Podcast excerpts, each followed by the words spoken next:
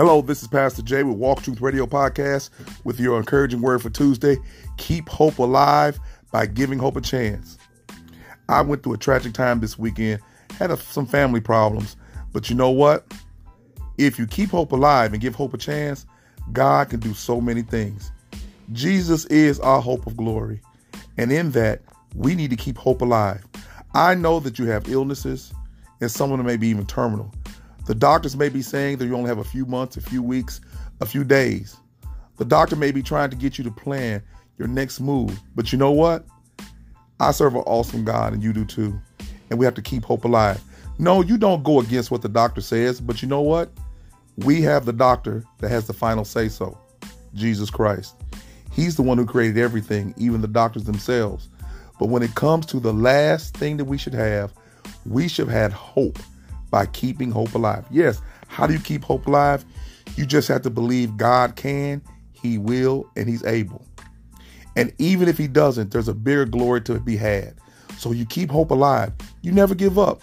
No matter what's happening, you always look for the silver lining on a cloudy day. It's going to come. And this week, these past three days, I saw it up close and personal. I saw a diagnosis, a prognosis, but then I saw the glory of God and hope. And it's because people keep hope alive. There's something to the word of God when it says, the prayers of the righteous availeth much. Man, can you become can you imagine being a recipient of the righteous prayers of the saints that avail much? That means things can change on a dime because someone is praying for you. I don't even know how I got this far in Christ, but I know one thing for sure. Somebody was praying for me. Somebody never gave up hope. Somebody believed God would, and He did.